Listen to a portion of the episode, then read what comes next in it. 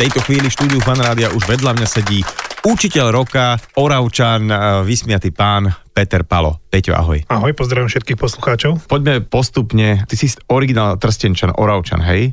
Áno, my tu máme mestečko Trstená na Orave, ležíme v Kotlinke, malebnej, obkolesený rohačmi, takže úplná krása žiť na Orave. Ty si tu dnes kvôli tomu, že si jeden z takých tých ambasádorov takého projektu medzi učiteľským zborom a ministerstvom školstva, lebo mm, jednou z takých hlavných tém eh, dnešnej doby okrem samozrejme covidu a trala, trala, sú veci s tým súvisiace a to je to dištančné vyučovanie, lebo o, nielen rodičia, ale aj možno súrodenci a hociakí rodiny príslušníci, čo majú školopovinné deti v akomkoľvek veku, tak sú tým celkom zasiahnutí a viem o tebe, že ty vieš e, zo pár vecí o tom viac ako bežný človek, ale poďme postupne. Ty si teraz trstenej, ty si vždy chcel byť učiteľom? Takto, práca s deťmi ma odjak živa bavila. Mm, bol som zapojený v Erku, robili sme rôzne tábory, takže ten vzťah k deťom som mal, dokonca aj k mládeži, lebo na strednú školu som šiel za stolára. Nechcel som ísť na gymnázium, chcel som mať nejaké remeslo, lebo práca s drevom ma bavila.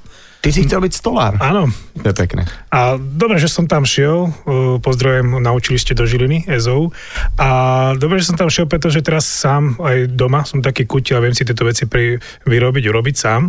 A ako som sa dostal k učiteľstvu, manželka, ona, ona šla uh, študovať učiteľstvo a keďže som chcel mať niečo teraz spoločné, s ňou a nejakú zbaliť. ste, hej, mali spolu viac koničkov, tak, takže aj idem aj ja Tak som šiel za učiteľa. Ale, ale to, to jeden začne robiť, čo je paragliding, vieš, tak už aj ten druhý sa pridá, alebo e, hej, aby teda ten čas nejak trávili spolu. Tak. Ale aby som mal súkromie, tak ju som poslal do Nitry a ja som ostal v Bystrici. Á, tak hm, rozumný chalán. No počuj, a teda ty, ty učíš uh, ten stupeň 1 až 4 a keď som si pozrel nejaké, nejaké veci na Google ohľadom teba, videl som tam nejaké videjka, že ty tam v tej triede veľa tým osnovám nedáš, alebo respektíve, teda neviem, či dáš, ale, ale robíš to dosť tak inak, že v, v, tí deti vyzerajú, že sú v podstate niekde v škole v prírode, alebo že sú v nejakom tábore. E, súd niekedy to berieme vážne, lebo niektoré veci naozaj treba prebrať, minimálne vybrané slova na sobilku a tak, naučiť ich čítať, písať, ale podstate ja sa v tom školstve riadím takou, takým, svojim, takým svojim motom učiť sa zážitok, aby v tých deťoch ostalo niečo emočné. A preto aj celé to vyučovanie je o tom, že ako náhle vidím, že sú unudené a že ich nezaujíma nielen vyučovanie, ale ja sám v triede, tak sa snažím niečo vymyslieť, čím ich upútať a keď učím na prvom stupni, tam dokážeme upútať jedine nejakou aktivitou, hrou a niečím takým prínosným cez zážitok. A čo sa mi potom páči je, že keď už tie moje deti už vyrástli, dokonca teraz moji žiaci majú už svoje deti a stretneme sa na ulici, my nespomíname na to, ako sme sa učili násobilku, ale čo všetko sme prežili.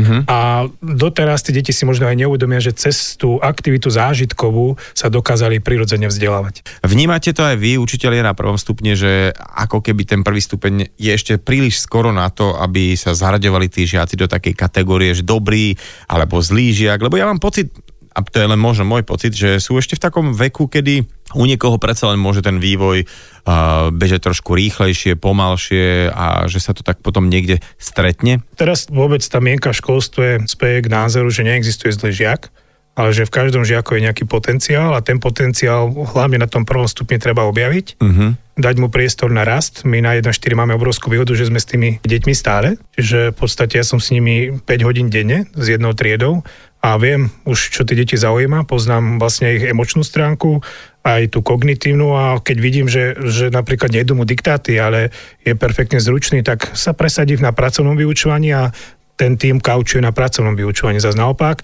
keď vieme, že tam máme šikovných nadané deti, čo sa týka napríklad recitovania, alebo ide mu aj to, tá gramatika, tak kaučuje potom nejaké projekty, kde treba veľa písať. Takže... Takže počkaj, počkaj, čiže normálne ty nehávaš tie deti, keby byť takými malými lídrami v tej triede, akože kaučujú, hej? Tam je dôležité, aby to každé dieťa cítilo, že je v tej triede v niečom výnimočné. Lebo proste deti sú citlivé a aj v na tom 1.4 býva niekedy niečo zákerné pre ne a vidím, že niečo v ňom zachová nejakú zlú emóciu, že ho niekto nepríjma, alebo má nejakú zlú vlastnosť, respektíve niečo, čo tu tej triede vadí, tak e, hľadám spôsob, ako ho v tej triede by vynikol. A to, to sú presne mm-hmm. tieto projektové aktivity, kde keď deti medzi sebou spolupracujú, to je ako pri hre, pri futbale. Tam ako, te, keď ten tým nespolupracuje, tak tie góly nedáva. A v triede to je to isté. Ja im hovorím, vy budete spolu 9 rokov uh-huh. tak je to aj taká, už aj také, ako v rodine. Uh-huh. A počuje, teraz si veľakrát spomenul e, emócie a nejaká emočná práca. No, to ti chcem povedať, že mám taký, neviem, že čisto myslím, že keby toto dosť chýbalo v osnovách, že síce tam učia vybrané slova, presne násobilky a potom neskôr nejaké derivácie, integrály, ale e, že by tie decka sa učili vyjadrovať nejaké svoje pocity. Myslím, že toto je tá kľúčová vec, hlavne možno aj v tom prvom stupni, že, že tie decka majú priestor sa nejak vyjadrovať, ako sa majú, čo cítia, čo zažili, lebo uh, viem, že napríklad mo- moje dieťa sa teší po víkende do školy, hlavne kvôli tomu, že môže porozprávať, čo sa dialo cez víkend. Ako to, je, ako to vnímaš ty? Hm, presne tak, tam aj my máme ráno, máme to rané kruhy, kde vlastne deň nemôže začať bez toho, aby to dieťa niečo nepovedalo o sebe a tam vlastne zistím, v akom stave tú triedu mám či, či sa ideme učiť, alebo ideme prebrať nejaké problémy, či už z víkendu, alebo z dňa, ktorý bol predtým. No a v podstate...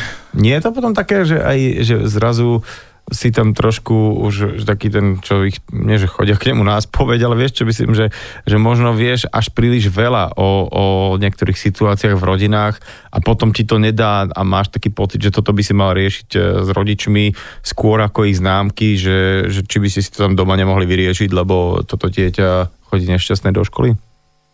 Ono je to veľmi dôležité poznať to zázemie v tej triede uh-huh. a keď e, si učiteľ získa tie srdcia detí, že jednoducho je tam dôvera, je tam aj priateľstvo, aj autorita, tak to vyučovňa úplne iný priebeh. Uh-huh. Tam sme sa napríklad bavili aj o tom zážitku. Je obyčajné vybrané slova sa dajú učiť cez zážitok. Máme na to piesne a každé vybrané slovo sa dá aj napríklad nejaké emočne ukázať. Čiže tie deti, keď sa učia cez tieto zážitky, tak e, im to, tie vedomosti sa im viac trebajú. Uh, aké je vlastne teraz postavenie učiteľa? Myslím z takého toho pohľadu, lebo ja keď som chodil do základnej školy, alebo na základnú školu, tak uh, čo tam učiteľ alebo učiteľka povedala, tak to bolo sveté, ale teraz vnímam, že veľa rodičov sa príde stiažovať do školy, že uh, čo ste tam povedali môjmu dieťaťu, to sa, to, to sa vôbec nehodilo, takže ako to je teraz? No ja mám už vo svojej praxi 18-ročnej piatu generáciu detí a musím povedať, že z roka na rok tá generácia tých detí chodí viac citlivejšia. A čo si my musíme vybudovať je aj e, tá autorita, lebo deti prirodzene rodičom týkajú, je tam ten kamarátsky vzťah, e, ako spomínáš. A tam v podstate, keď si učiteľ vybuduje dobrý vzťah s deťmi aj s rodičmi, tak takéto problémy sa riešia, myslím si, že tak prirodzene, nie je to až tak náročné, ale vrátim sa k tej autorite. Je veľmi dôležité budovať povedomie učiteľa, lebo naozaj v dnešnej dobe už to nie je to, čo bývalo, ale je to aj o osobnosti učiteľa, či si to vie cez to, čo sa v dnešnej dobe okolo nás deje, e, zabezpečiť, aby tú autoritu mal. Uh-huh. Ja som napríklad aj vďačný tej súťaži, ktorá bola, že učiteľ Slovenska, čo robí Živica a Komenský inštitút, ja si myslím, že presne táto súťaž na Slovensku trošku zbudila to povedomie učiteľa. Ja sám som to cítil.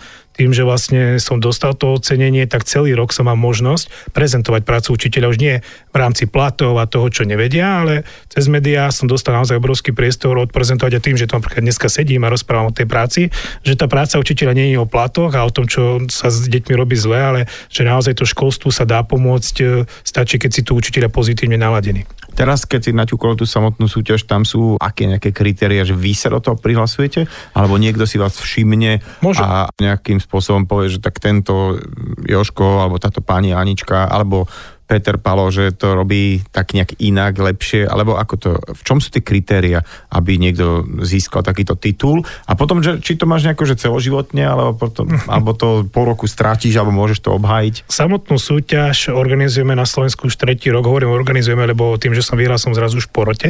Okay. Čiže ja o chvíľočku odovzdám svoje žezlo a svoj titul 2019 novému víťazovi, ktorý bude v decembri vyhodnotený 2020. A v podstate tá súťaž je, myslím si, že z tých všetkých, ktorí som sa ja za tie roky zúčastnil, taká najnáročnejšia na portfólio. Tam bolo treba odozdať e, jednak kvalitu svojej práce, ale aj ako sa zapája učiteľ do diania v školstve na Slovensku, či spolupracuje s inými inštitúciami, či vzdeláva, vytvára nejaké metodické materiály, takže to je k tej súťaži. No a ja ešte poviem napríklad to, že som bol zviditeľnený a že si ma všimli a že aj to povedomie učiteľa sa dostalo trošku do iného meritka na Slovensku, uh, mi otvorilo cestu napríklad aj na ministerstvo. Mm-hmm. A tam som si, teraz vlastne spolupracujeme viacerí učiteľa na ministerstve a to je tiež veľké plus, že už zrazu tie zmeny, ktoré sa budú pripravovať a dejú sa, už sa nedejú len od stola, ale e, cítim tam takú veľkú spoluprácu, že všetky dokumenty, ktoré sa schváľujú, prechádzame cez rôzne diskusné fóra v interné a aj my učiteľe ich pripomienkujeme priamo z praxe. A to si myslím naozaj, že je super, pretože veľakrát vznikajú rôzne predpisy, zákony, smernice a tak ďalej od ľudí, ktorí sedia v kancelárii a vôbec si tú prácu nevyskúšali a nie je to len o učiteľskom povolaní a to je super, že môžete do toho zasahovať, pripomienkovať, to je výborné. Pamätám si na situáciu z marca, teda keď eh, deti boli poslané zo školy rovno domov, že to nebolo len pre rodičov nášup a pre tie decka, ale aj pre učiteľov. Môj kamarát mi hovoril, že on ako učiteľ má dvakrát toľko roboty sa pripraviť vôbec na to vyučovanie. Ako si to ty vnímal? Eh, v marci, ja tomu hovorím, prišla veľká COVID reforma školstva. Ja pôsobím cez rôzne vzdelávacie organizácie ako školiteľ pedagógov už v roku 2008 a vždycky to šlo takými malými krokmi. My sme tým učiteľom hovorili, nech zmenia zmýšľanie, nech vnesú tieto moderné prvky. Napríklad teraz hovorím o dištančnom vzdelávaní. Niektorí učiteľia, medzi ktorých som patrila ja, sme už v roku 2008 mali hybridné vzdelávanie na prvých vôbec tabletoch, ktoré boli, my sme už pripájali deti, ktoré boli chore na hodinu. A ja som mu hovoril už dávno, že posuňme túto hranicu ďalej, ale veľmi ťažko to bolo presadiť v celom školstve systematicky. Mm-hmm. A, a tá, tá zmena, ktorá prišla, bola behom týždňa. Zrazu sa stalo presne to, že školy boli zatvorené, deti boli doma, deti najprv hora, budú to obrovské prázdniny. Hej? No jasné. Takže, tak, ale... Pamätám si uholné prázdniny, to bolo veget. A, a, a tu nastal veľký problém, že zrazu učiteľia zo dňa na deň sa ocitili doma a oni nevedeli, ako sa spojiť so žiakmi. Mm-hmm. Prvá možnosť bola poslať mailom úlohy, čo je úplne neadekvátne, druhá cez EduPage, ale tá tretia bola, že učiť ich, ako sa spojiť. A presne tam v marci bol ten obrovský chaos, že, že tam učiteľia nerozmýšľali nad tým úplne, že čo všetko majú vzdelávať, ale oni nemali tú svoju psychopohodu, psychohygienu, čo sa týka digitálnej zručnosti. Uh-huh. Takže e, v tom marci to bolo tak, že marec, apríl nám sa zavarili telefóny aj dne doma, my sme školili zrazu množstvo učiteľov, 1200 učiteľov bolo prítomných na vzdelávaní, ak pre učiteľov ako dištančné vzdelávať, čo nikdy nebolo. Uh-huh. Takže prišiel veľký záujem o toto je to len o tom, aby ten učiteľ zvládal to technické vybavenie, aby ho vedel obsluhovať, aby náhodou, keď mu nejaké okienko tam vybehne, tak e, sa mu nezavarili nejaké kolieska, alebo je to aj o inej forme toho, tej akoby výstavby, tej hodiny, kde je najväčší rozdiel? No a tu je tá zmena. Vlastne v tom marci, apríli, maji to presne bolo o tom, že učiteľia hľadali, kde kliknúť, aby vôbec so žiakmi zapli mikrofón a to už niečo vyzdielali, takže to vzdelanie aj malo takú nižšiu úroveň dištančné ale myslím si, že školstvo aj učiteľia veľká čest im, či už mladším alebo staršej generácii, urobili veľký posun osobnostný v tomto smere. Ja sám to vnímam, to dištančné vzdelávanie na Slovensku, že sa niekam posunulo a myslím v tom pozitívnom smere, pretože aj samotné školy z toho chaosu, ktorý si spomínal, že niekto sa pripájal cez takú platformu, niekto cez takú a to dieťa za deň bolo na troch úrovniach vzdelávania, či už cez EduPage a tak ďalej, tak už si to niektoré školy ujednotili a tie, ktoré nie, tak odporúčam určite na škole ujednotiť tento vzdelávací systém. E, veľa škôl si urobilo dištančné rozvrhy už teraz e, v septembri, lebo mm. vedeli, že príde druhá, druhá vlna a vieme, že sa chystá v januári možno tretia vlna. Takže mm. veľa škôl sa už na to pripravilo úplne perfektne v tom, že mali pripravený dištančný rozvrh podľa odporúčania špu, vydalo, že koľko hodín sa má učiť, takže tá technická stránka bola. Takisto si niektoré školy zabezpečili technické zázemie pre rodiny, ktoré boli sociálne slabšie na tom. No to si pekne povedal, že ste zabezpečili, ale e, má to ešte viacej takých e, rovín, to dištančné vyučovanie z domu nie každý má v byte e, nejakú samostatnú miestnosť, lebo akože detská izba OK, tam sa môže jeden nejaký človečik učiť, ale potom tu máme ešte možno aj druhé dieťa a potom tu ešte možno máme aj nejakých rodičov, čo robia na home office a tak to, toto musí byť úplne peklíčko, ale teraz si poďme pozrieť aj na druhú stranu, teda do tej školy, že odkiaľ vlastne tí učitelia vyučujú. Je to z domu, alebo je to z nejakého kabinetu, z nejakej triedy. Museli ste si aj vy nejako, nejakým spôsobom zabezpečovať nejaké technické a logistické riešenia na toto celé? Začnem od seba. Ja som e, otec troch detí a moja manželka je učiteľka, čiže my sme piati doma zatvorení, ktoré sa súbežne musia dištančne vzdelávať. A, a tak to... na Orave sa stávajú veľké domy, to vždycky ono, ono je to niekedy to som nechápal, na čo sú také veľké a už teraz sa to ukázalo. Ano. Ja bývam tiež v trojgeneračnom dome, ostalo nám pod krove, kde mám tri izby A presne toto funguje tak, že, že tie, každé dieťa potrebuje svoju izbu. Dokonca ja mám dvojčky, ktoré sú v jednom ročníku súbežne, takže tam to mám aspoň ušetrené, že majú len zapnutú jednu triedu, ale mne napríklad dostal balkón. A tak tam hej. stačí, keď sa jedna pripoja, ten učiteľ to nespozná, že ktorá... No, no práve to v rámci, v rámci teraz to sa tiež zmenilo, že tam sa už kontroluje tá dochádzka teraz, takže tam potrebuje mať pripojené aj to meno. Ale aby som sa k tomu dostal e, vôbec technickom vybaveniu, e, Každá škola si to dokázala prispôsobiť. Niektorí požičiali tieto zariadenia týmto žiakom, ale tam bol problém potom s internetovým pripojením. A my napríklad na škole sme urobili aj také, taký krok ústretový, že deti, ktoré absolútne boli mimo diania internetu vôbec technického zázemia, tak sme im umožnili prístup do školy, že bolo to dieťa samé v triede a mohlo sa pripojiť a učiť. Uh-huh. A takisto aj učitelia, ktorí, myslím, aj na Slovensku je to tak bežne zažívané, že ak sa nemá podmienky na to z domu, aby mohol vyučovať, tak, e, e, tak prišiel do školy a učil. Môže chodiť a učiť zo školy, áno, hej? Áno. Čiže normálne ten učiteľ dištančne tiež ako keby učí z domu, hej?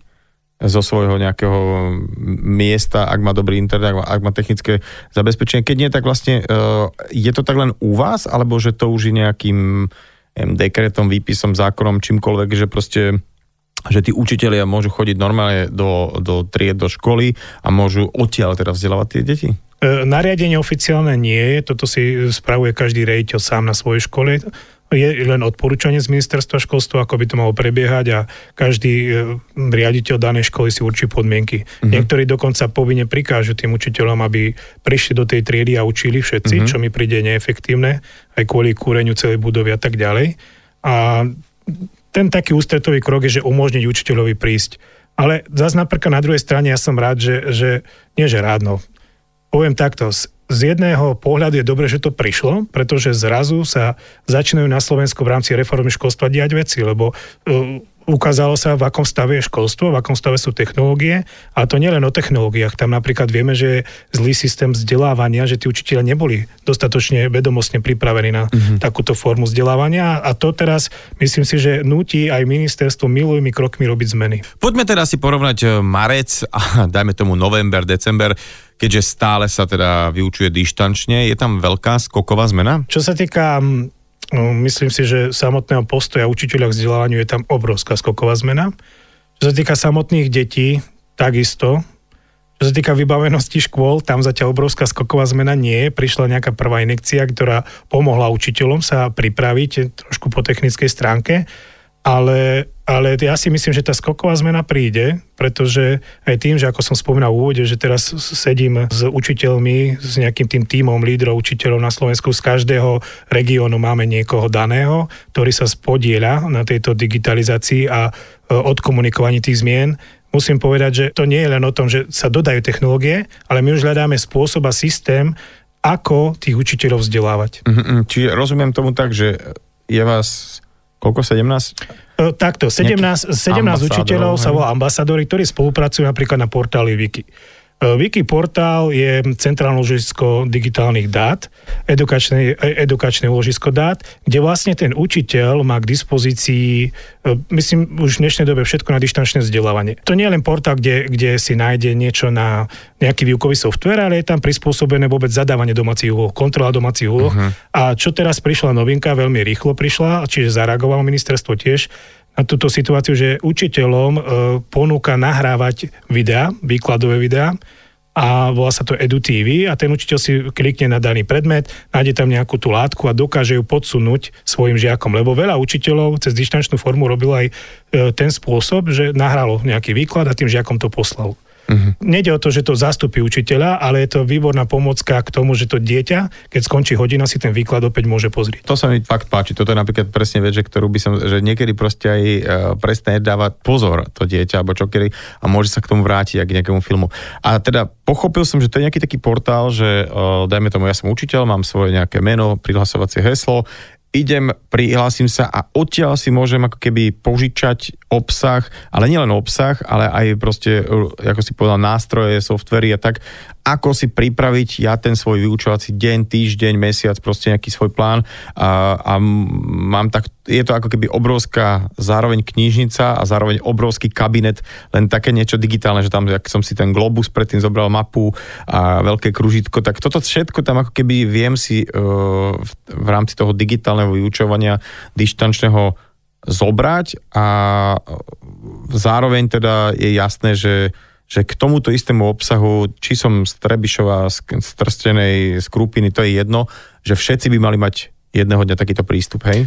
Áno, ja, ja to poviem takto, no k Wiki zatiaľ boli rôzne odozvy, pretože ten portál tu už je dlhšie a bol mrtvý a veľa mm. ľudí o ňom nevedelo ale e, nechať nejaký projekt, ktorý bol preinvestovaný len tak odložiť, by nebolo správne. Mm. Že, a, áno, a, a, a my aj učiteľia sme sa rozhodli, že chceme tu Wiki niekde posunúť a toto, čo hovoríš, presne sa tam teraz deje, že ten učiteľ nemenežuje len svoju prácu, ale on tam bude môcť manažovať aj celú svoju triedu. Čiže bude tam mať aj svojich žiakov. Celý ten systém je prepojený a chceme, aby na tom portáli bolo všetko, čo učiteľom chýba, že chodia na takú stránku, takú stránku, napríklad bude tam aj e, možnosť e, priamo mať knihu Čiže bude tam obsah kníh všetkých, ktoré sú na Slovensku k dispozícii, takže učiteľ už nebude hľadať nejaké vytlačky kníh, ale bude ich mať k dispozícii priamo na tom mhm. portáli.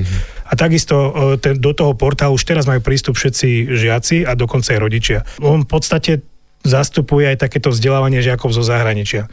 Že, že ak je dieťa v zahraničí, dokáže sa pripojiť na náš slovenský systém a prejsť si tieto vedomosti. Ja už teraz viem, že niektorí rodičia v zahraničí si to veľmi pochváľujú, že majú prístup k takémuto výkladu. Ten internet, čo väčšina z nás mala tak pred časom doma, tak, tak stačila nejaký ten mailíček, prípadne pozrieť si film a zrazu sa dištančne vyučujú deti, dokonca rodičia sú na home office teda pracujú z domu tým pádom asi tá rýchlosť, ktorú sme mali, nestačí. A tiež um, také nejaké vybavenie, že treba už nielen nejaký tablet uh, alebo možno jeden počítač, ale treba viacej počítačov. A takisto školy potrebujú kopec hardverových pomôcok. Na toto je školstvo pripravené, alebo ako to vôbec vyzerá? V tomto smere bolo školstvo dlhé roky zanedbané neboli žiadne stimuly investičné, naozaj posledný projekt taký kvalitný bol Infovek, a to neviem, či nebol rok 2008-2010. Naozaj odtedy sa do škôl nič uh, tak súbežne plošne neinvestovalo.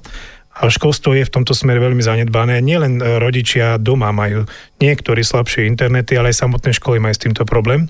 A to vysvetlo teraz vďaka tej pandémii. Čiže pripravujú sa do školy veľké zmeny, a napríklad jedna z nich je, o ktorých teraz hovoríš, na ktoré sa pýtaš, určite mám avizo a viem, že, že sa pripravuje veľká e, digitálna transformácia škôl. To znamená, že bude sa investovať určite do plošného zapojenia internetu do každej triedy. Hej, čiže hľadajú sa spôsoby ako a takisto sa budú učiteľom nakupovať zariadenia a nielen učiteľom, ale aj žiakom. Čiže myslím si, že ministerstvo ide robiť veľký ústretový krok, hľada financie. A aký je rozdiel predtým, že naozaj už sa veľa rozprávalo o tom, že, že niečo také treba, ale teraz prišla situácia, kedy nie je ani možné bez toho fungovať mm-hmm. a vďaka tomu už teraz viem, že už sú aj reálne finančné zdroje na to z rôznych projektov, čiže naozaj ten investičný stimul príde do škôl, príde v troch fázach a čo chcem povedať je, že nejde o to len odovzdať tie technológie. To sme už spomínali. Áno, že, že príde hej, nejaký pán s krabicou, s káblami, tam to položí a že dobre, tak, tak máte to tu a robte si, čo chcete ale pripravuje sa naozaj veľká plošná pomoc, by som povedal, školám a učiteľom. Napríklad, čo bude taká novinka, je, že do škôl bude zavedená pozícia digitálneho koordinátora. Či to... počkaj, lebo vieš, bola, kedy bol, že bol školník, hej, bola pani upratovačka, kuchárka, potom bol samozrejme učiteľ a nejaká Áno. zástupkynia a riaditeľ. Dobre, a teraz, čiže tam prichádza zrazu, a, čo si tu povedal? E, po školníkovi by som povedal, po školníkovi dve najdôležitejšie osoby potom prichádzajú. Digitálny to je, koordinátor. To hej? je digitálny koordinátor a správca siete. To budú Áno, vlastne dve... ako admin, musí byť jasne, jasne nejaký Veľa škôl proste malo problém, že, že si nevedeli dať rády jednak e, so správou siete, potom vôbec mm-hmm. infraštruktúra týchto počítačov, e, vynakladali nejaké svoje vlastné náklady, aby mali nejakého správcu na škole. Takže tá prvá pomoc bude, že tie technológie do škôl prídu a s nimi súbežne príde aj najprv tento správca siete, ktorý to tým školám všetko spojazní a bude tam k dispozícii, keď sa niečo pokazí. Ale ja si myslím, že tá dôležitejšia osoba bude digitálny koordinátor. Mm-hmm. A to bude na školách, na veľkých školách bude sám, priamo len na tú školu a v takých menších školách, napríklad u nás na Orave, bude napríklad jeden mať na starosti 3-4 školy. Mm-hmm, že bude obiehať, budete si ho tak požičovať. Áno, a, a čo, čo je jeho vlastne funkcia je presne tá, že on bude motivovať počúvať tých učiteľov, bude sa s nimi stredávať a všetky tie najnovšie trendy vzdelávania im bude ponúkať cez nejaké tie vzdelávacie aktivity a tá podmienka je, aby ten digitálny koordinátor bol pedagóg, to znamená, aby mohol aj prísť priamo na hodinu k učiteľovi a na hospitáciu a posunú ho niekam. Takže aj učiteľia sa budú musieť ďalej vzdelávať a učiť, pretože asi takýchto ľudí nie je úplne dostatok a nemôžu byť dispozícii non-stop. No ja keď som videl tie videá, ktoré som uh, mal možnosť si pozrieť, ako ty vedieš hodiny so žiakmi, ok, tak vy tam tancujete, zabávate sa, ale ako si mám predstaviť teda budúcnosť, že uh, ja neviem, už sa bude vyučovať prostredníctvom nejakých hologramov, že tam už nebude učiteľ, len nejaký obrázok, a akože na jednej strane sa mi to tak akože páči, ale na druhej strane musím povedať, že sa trošku takejto budúcnosti aj obávam. S týmito otázkami sa ja stretám od roku 2008 ja napríklad, keď beriem prvácku triedu, tak ku šlabikaru dostávajú tablet. A tam prvá otázka je, naučia sa vôbec tie deti písať, čítať, naučia sa medzi sebou komunikovať, hej, keď budú mať od prvej triedy tablet a budú negramotné. A nie, toto všetko, o čom tu spomíname, to sú len nástroje. Uh-huh. Nástroje, ktoré sa v dnešnej dobe e, nevyhnú tomu, aby tam boli, pretože tie deti naozaj musíme pripraviť a, a zabezpečiť, aby boli digitálne gramotné. Ale to neznamená, že samotné vyučovanie bude len cez tieto technológie. Jednoznačne e, učiteľ má vychovať, vzdelávať a budovať tú sociálnu, to sociálne zázemie žiaka a ja si myslím, že vždycky tam bude mať najdôležitejšiu úlohu ten učiteľ to, ako stvárni tú hodinu a aké metódy zahrnie do toho vzdelávania. Samozrejme u mňa v triede, ako sme už spomínali, e, prepájam to s praxou, to znamená, že tá technológia je len jeden z tých nástrojov, uh-huh. niekedy komunikatívny, niekedy zdroj informácie, niekedy zdroj na vyzdieľanie si spolupráce v týme, ale je to len jeden z, krok, z krokov.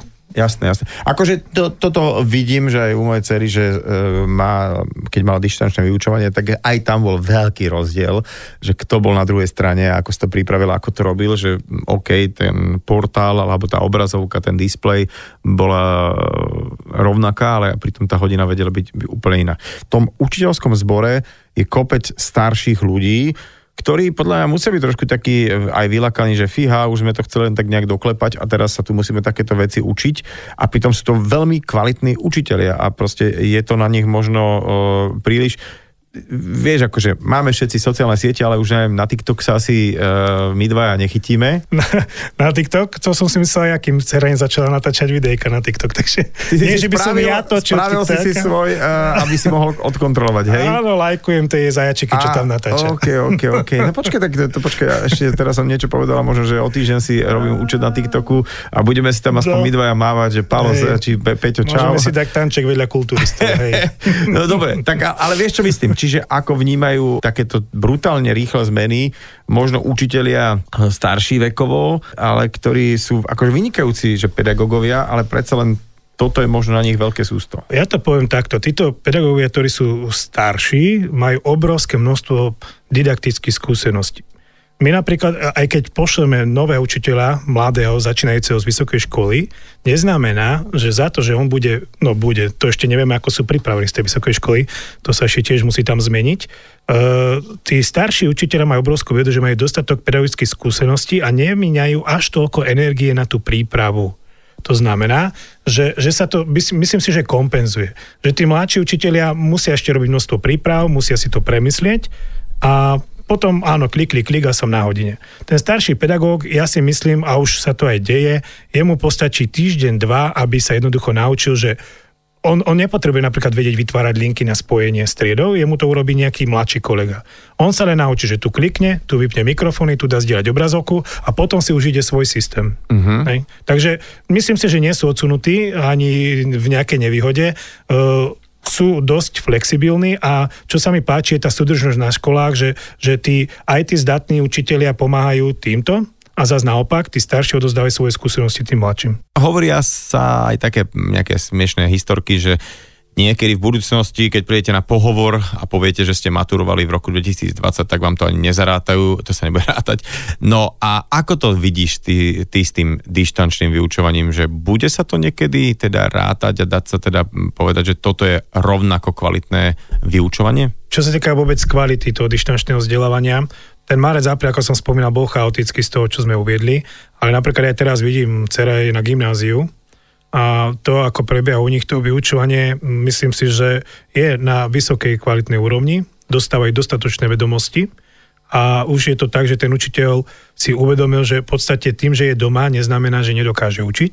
Čiže tie deti dokonca by som povedal, niekedy až prehnane sedia na tých hodinách poctivo a to učivo sa im zadáva flexibilne. Takže nemyslím si, že až to dištančné vzdelávanie je až do také miery nerentabilné, respektíve neefektívne, čo sa týka tých vedomostí. Ale samozrejme nie je to budúcnosť. Budúcnosťou je hybridné vzdelávanie a toto dištančné vzdelávanie v podstate len otvorilo cestu k tej modernizácii školstva. Mm-hmm. To znamená, že už keď bude mať nejaké dieťa zdravotné problémy, budeme mať bežnej funkčnú školu v triede, tak ja si myslím, že už v dnešnej dobe sa dokáže pripojiť aj, nedaj Bože, z, nemocnič, z nemocničného lôžka. Po prípade, ak ocestuje niekde na mesiac, na dva s rodičmi do zahraničia, nie je problém, aby bolo pravidelne pripojené na toto vzdelávanie priamo na slovenskej škole, slovenskej triede. Takže ja si myslím, že neexistuje na Slovensku momentálne po tejto pandémii, ktorá sa udiala, žiadna škola, žiadna trieda, ktorá by takto vzdelávať už nedokázala. No dobre, tak teraz deti sa vrátia do škôl, lebo uh, tam okrem samozrejme toho momentu, že však sú tam kabinety plné, však sú tam nejaké výukové miestnosti, dajme tomu, že na chemiu ideš do laboratória, tam máš tie skúmavky, máš tam rôzne fyzikálne laboratória a tak ďalej a tak ďalej, telocvične, že do tohto sa vrátia tie deti a zároveň niekto doma, že to bude bežať tak, že sa bude aj aj, ako keby vyučovať, že bude bežať nejaký súbežne ten, uh, dajme tomu som pred tabulou vyučujem, ale zároveň musím myslieť na tie deti, ktoré tam nie sú, alebo ako, ako to myslíš? Ja tak učím bežne, no už dávno som tak učil ešte pred pandémiou, presne tak ako hovoríš, my sme mali napríklad aj projekty, kedy e, mal som dieťa chore, tak bol pripojené. Niekedy, niekedy som mal 5 detí na online hodine. To znamená, že som sa musel venovať aj tým deťom za obrazovkou, aj tým deťom v triede. A dokonca tie projektové aktivity tým, že máme vyzdelené spoločné konta a tie poznámky sú synchronizované, deti vidia moju tabuľu, my ho počujeme v triede, tak jediný, čo nás delí je fyzický priestor a ho spomínaš telesnú výchovu, tak áno, bola, bola situácia, kedy som zobral ten mobil do telocvične, a jednoducho tie deti doma cvičili. Alebo išli sme vonku robiť niečo v prírode, tak som zobral ten mobil a tie detská aspoň boli s nami a videli, čo sa deje. Samozrejme, oni von nemohli ísť. Ale, mm-hmm. ale toto je ten prvý, prvý moment toho hybridného vzdelania. Druhý, čo ponúka, je, a školy si to môžu osvojiť, že napríklad viem si predstaviť v rámci toho, aby e, nezakrpatelo toho školstvo v tomto systéme, lebo sa môže stať, že niečo také už nepríde 10 rokov. Ale prečo nie jeden deň v týždni zaviesť dištančne? Tak to Takzvaný home office, že Áno, mali detičky, že, hej? Že, že jednoducho v štvrtok sa budeme učiť táto trieda z domu. Z domu, aha. Ako je to zaujímavé, lebo, lebo aj kvôli rôznym nákladom, ktoré sú s tým spojené, akože prevádzka školy, ako si povedala, aj tá doprava a všetko, že by to mohlo čiastočne, aj pamätáš sa, ako bývalo také, že čo štvrtok je sviatok alebo streda a, a potom čo s tými dvomi dňami, to je také divné, možno aj pre školy, ktoré sú s internátom, kde tie, tie decka nemôžu odísť domov. To si tak, výborný podnet. To je, to je, vieš, taký, podľa mňa to, je, tak, to mi teraz napadlo. Ok, díky. Ale výborne, treba to zaviesť, presne áno, tak. Zapíš Stredné to, hej, školy, vysoké, áno, kvôli piatku necestujte, budeme mať hybridné vzdelávanie, respektíve dištančné, to je úplne super myšlienka. Chodiť do školy znamená mať aj svojich spolužiakov, svojich kamarátov, a vôbec e, taká tá socializácia, ako, ako ty toto celé vnímaš? Celkovo táto pandémia priniesla dve pozitívne zmeny. Prvá je tá, že sa urýchlila aj pripravuje veľká reforma v školstve, lebo iná možnosť nie je. A druhá je, ja si pamätám obdobie, samozrejme to si pamätá každý pred marcom, ako deti fungovali v triedach. Vyhľadávali možnosť ako byť za mobilom, vošli ste do triedy, tie deti spolu nekomunikovali, jednoducho pozerali do toho mobilu, hej, niečo hodili medzi sebou nejakú reč, ale čo sa zmenilo k pozitívnemu, a my sme to videli hlavne v tom júni, keď ministerstvo umožnilo deťom prísť do škôl, je, že zrazu si uvedomili, čo to znamená kolektív, čo to znamená priateľstvo, čo to znamená sociálna väzba a vôbec ten kontakt priamy. A v tom júni, keď prišli po pandémii deti, hlavne aj druhý stupeň do škôl, to bola neudržateľná euforia. Tam bolo darmo hovoriť rozostupy, rúška, neviem čo, jednoducho tie deti boli spolu, tie deti spolu komunikovali úzko pri sebe, jednoducho tam boli objatia a to sa zmenilo a to si tie deti začali vážiť. Ja myslím si, že aj my sami v rodinách mm-hmm. sme si začali vážiť, že, že zrazu byť s niekým iným bez sociálnej siete je niečo úplne iné, úplne intenzívne ako, ako cez tú sociálnu sieť. Že predtým ste nevedeli tým deckám tie mobily zobrať z ruky, že už to prosím vás vypnite hodina tak, že a teraz, keďže to majú, st- musia mať stále aj kvôli vyučovaniu a tak ďalej a tak ďalej, tak uh, keď je už možnosť aj prísť do školy, takže si viac vážia to, že sú ano. plece o plece opretí a že sa učia takýmto spôsobom. Hej. Ne, nebolo ľúto maturantov, deviatakov, lebo mm-hmm. tam Napríklad aj teraz nebudú mať asi plesy maturitné, takže to mi je naozaj ľúto, to sú veci, na ktoré sa spomína celý život. Tak to je pravda, Stúšková vlastne maturita. To by aj nenapadlo, že o toto vlastne prídu uh, tí maturanti. To je fakt, to je taký nejaký taký ten zážitok aj s tým stresom, aj s tým všetkým ktorý potom máš tak dlho v hlave, o ktorom sa aj rozprávaš spätne. Ako to máte ušetrené napríklad s takým odpisovaním? Lebo uh, príležitosť robí zlodeja, no a určite tu i tam niekto odpisuje pri, tým, pri tom fyzickom vyučovaní, ale teraz pri dištančnom tak tam mi normálne akože fantázia pracuje na úplné obrátky. Vôbec tie známky dajú sa nejakým spôsobom brať vážne, eh, ktoré človek získa nejakým testom, keď sedí sám pred svojim počítačom a ešte prípadne ďalšími piatimi? Tuto záleží individuálne učiteľa, ako si to chce stvárniť a do aké miery je daný výsledok pre ňoho dôležitý. Ak ide o dôležitú písomku, naozaj takú, že chce mať z nej aj nejakú tú spätnú väzbu, áno, tak sú dva spôsoby. Prvý je veľmi prísny, teraz prepačte, študenti, Viem, ako sa robí napríklad štátnice, že jednoducho za prvé musí byť zapnutá mik- kamera, mikrofón, čiže to je to prvé, že nie, nie je niekto za monitorom, ktorý mu našepkáva. A druhá vec je, že tá kamera bude e, na neho, ale potom to už naozaj je, že, že niektorí teda učitelia, viem, že štátnice tak robili, že museli byť pripojení za počítačom a za sebou mu mali zapnutý aj mobil. A ten mobil snímal jeho stôl aj jeho monitor. Uh-huh, uh-huh, a tam, že aby bolo cel, vidno, že kde sa nachádza, hej. A tam už nie, ale ja si myslím, že učiteľia ne, nemajú natoľko energie, aby toto riešili, čiže hej, aj tie výsledky, ktoré teraz sú, aj to známkovanie, je určitým spôsobom neobjektívne. Uh-huh. Aj, takže, Nedá sa s tým... Ne, no, dá sa s tým manipulovať, ale nemyslím si, že, že je to objektívne do takej miery, aby som vedel, že naozaj toto dieťa má na túto známku. Tam sa to určite ešte potom bude spätne obhajovať priamo v škole. Ja len teda chcem zhrnúť to, čo som počul počas tejto uh, dvojhodinovky v nedelnej talk show od Petra Pala, ktorý je učiteľom roka za rok 2019, že uh, hoci tá pandémia nám tak veľa vzala, že možno posunula niektoré veci, o ktoré takí tí učitelia progresívni, že búchajú pesťou do stola a nikto ich nepočúval celé roky, že zrazu tá veľká zmena sa nielen, že rozbehla, že sa deje milovými krokmi, že ministerstvo školstva naozaj počúva a spätne reaguje, že, že vyzerá to možno aj s tým slovenským školstvom oveľa lepšie, ako keby neprišla žiadna pandémia z hľadiska vybavenia, z hľadiska tých vzdelávacích procesov a všetkého tohto možno prenastavenia, ako to má vyzerať. Že ale na druhej strane sa tešíte aj vy, rovnako ako aj vy rodičia, na to, kedy tie decka sa budú vedieť fyzicky stretávať. A no ja budem držať palce tomuto celému, lebo však máme aj my dve deti doma, ktoré chceme, aby to vzdelanie dostali také, aby sa mu nehovorilo, že tak to je len také nejaké, že ako bolo v roku 2020 v tom prvom pol roku. Veľmi ti pekne ďakujem za tvoj čas a budem držať palce aj tebe, aj tvojim kolegom. Uh, veľmi si vážime vašu robotu. Ďakujem pekne, aj pozdravím všetkých svojich kolegov. Čakajú nás naozaj veľké systémové zmeny, ale hlavne to ide od nás. Ja si myslím, že tá najväčšia reforma je v každom učiteľovi, to ako sa k tej práci postaví. Ďakujem za pozvanie a prajem dobrú chuť k obedu všetkým poslucháčom. Nedelná talk show so Šarkanom.